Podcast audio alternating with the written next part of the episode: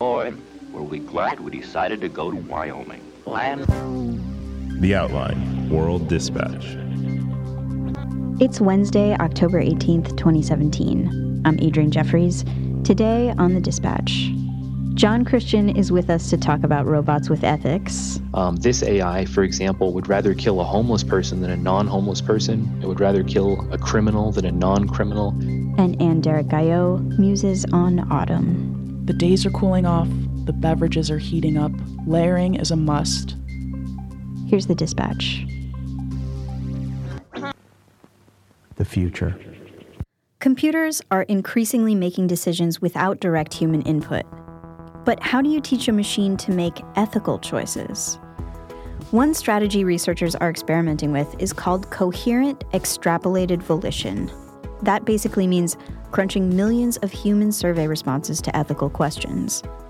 The most obvious application for this is self driving cars, where life or death situations could be common.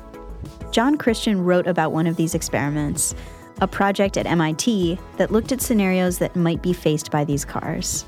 Jon, thanks so much for being here. Any day. So, what is the moral machine? The moral machine. Well, the background is one of the most interesting challenges in artificial intelligence research right now is creating a, a so called ethical AI that would be able to evaluate a moral dilemma and offer the sort of ethical solution that a human being might offer up. So, last year, some MIT researchers put up a website called The Moral Machine and if you pull it up on your computer right now, it'll show you all these grisly hypothetical situations that a driverless car could come across if its brakes failed while it was speeding toward a crosswalk. Like it might ask whether it, you should choose to run over two joggers instead of one pregnant woman or two puppies instead of three kittens or uh, just horrible questions like that. And in every case, it'll ask you to cast your vote. And the idea here is not that the self driving car or whatever AI will encounter this exact situation in the real world, but rather that it will add up all of these responses, process them, find patterns, and then be able to extrapolate those patterns to new scenarios that it would see in the real world. Is that right? Yeah, exactly. And that gets into the strength of machine learning. They basically collected a whole bunch of data and really a huge and unique cache of data about human moral intuitions, millions of votes. But then they were able to use that to create an artificial intelligence that can extrapolate even to situations that that, like you said, didn't appear in the data set. And that gets into some really, really tricky ethical questions. Like what? Um, one is um, is sample bias. It absolutely matters who you're polling and whether the sample is representative of the broader population.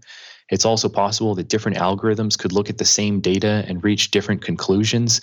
Um, and and I think the may, maybe the, the really tricky problem is um, when you look for for consensus in a large crowd of people, it's possible that some of the answers will be will be ugly. Um, this AI, for example, would rather kill a homeless person than a non-homeless person. It would rather kill a criminal than a non-criminal it would even rather kill an overweight person than a person who wasn't overweight. And I think we should probably, uh, you know, experts are saying we should probably think long and hard before we we start to deploy systems like this in in in real situations where you know lives could actually be at stake, like with a with a self driving car. Now wait a second. If you are trying to make an AI that will mimic a decision that a human would make behind the wheel, a human's not going to know if someone is a criminal. Yeah, you're absolutely right.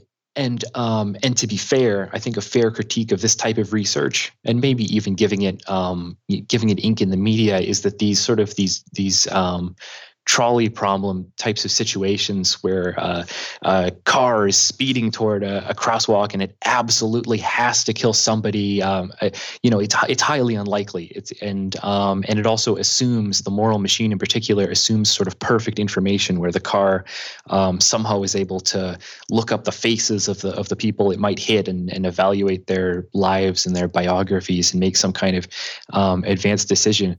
Would it theoretically be possible for a car to customize it, its ethics system according to the driver? So your your car gets to know you and knows what choice you would make in that situation and then replicates it?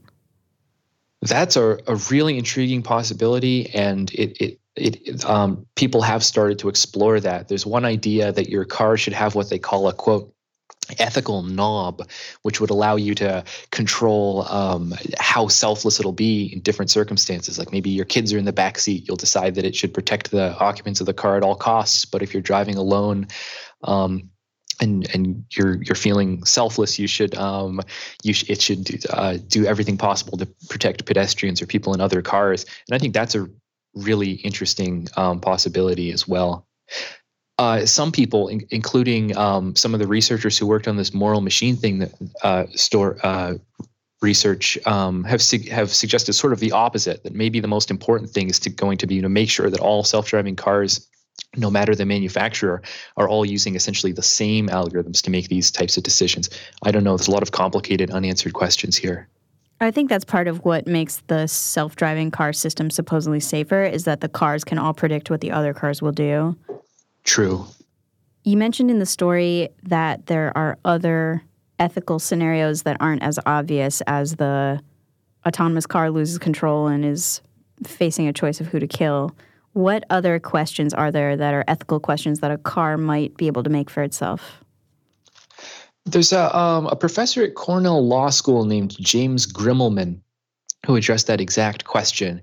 Um, and he, he pointed out that, yeah, this is a really, really narrow selection of cases we're looking at, and probably other decisions that the AI makes all the time um, will make a, a, a, much bigger impact. And, you know, that could be things like deciding exactly how defensively to drive um, on, uh, under normal circumstances. And it could also sort of get into big meta questions like should should the AI that runs a self-driving car decide to drive um, one mile per hour more slowly on the highway to save fossil fuels and and ag- have this huge aggregate net um, positive effect on the environment? And in a sense, I think he's absolutely right. I think those are probably the questions that that would save um, many more lives um, in, in in the big picture. So they're probably those are also those are very important questions to be asking as we develop this tech. Jon Christian is a contributing writer to The Outline. Jon, thanks for being here. All right, thank you.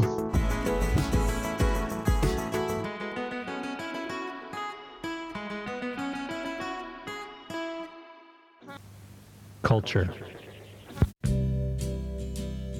It took more than a week of breathing in crisp autumn air before I realized that I was free. No more pressure to get out into the world and do Snapchat worthy, sun drenched activities no more stifling heat holding me hostage. My liberation came in the form of a fleece sweatshirt, slippers, and a hot mug of coffee.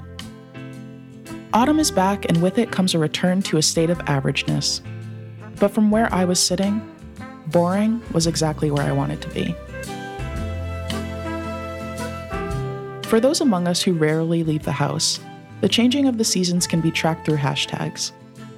As the weather across the country gets chillier and the days get shorter, perennial favorites like hashtag cozy, hashtag PSL, and hashtag sweater weather are creeping into our feeds.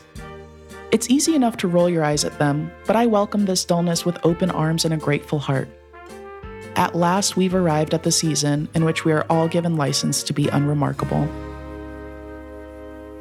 In summer, everyone is expected to be extraordinary, Teens have to get internships, play elite sports, and even attend more school or risk being labeled lazy.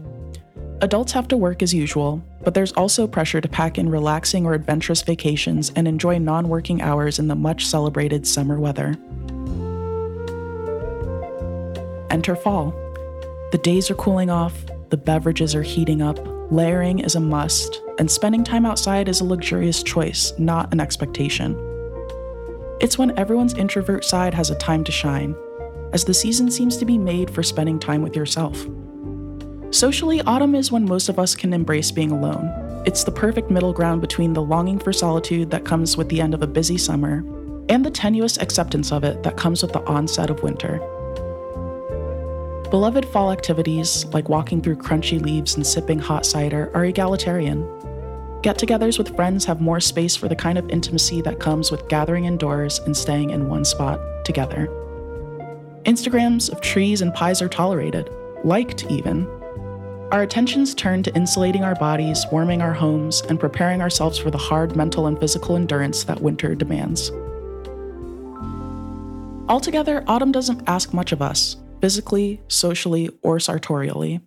So enjoy it while it lasts, because soon it'll be gone forever. Scientists have long warned that climate change is making autumn and also spring slowly disappear. The sad truth is that even for us millennials, autumn days today don't match the crisp, chilly ones of our youth. The autumn we have today, with all of its opportunities to be regular, is all we've got. And while scientists know that spring gets shorter by 30 seconds every year, comparable data isn't available for autumn. So while the pressure is often on to savor summer as much as you can before it ends, I'd say endeavor to savor fall and all its gifts instead. Our future promises nothing but long, hot summers and extreme weather events at any time of year. Who will have the time to be boring and unremarkable then?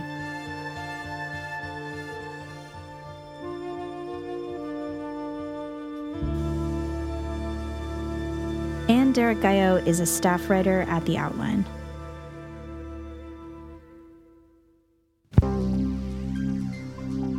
And so ends another episode of The Dispatch.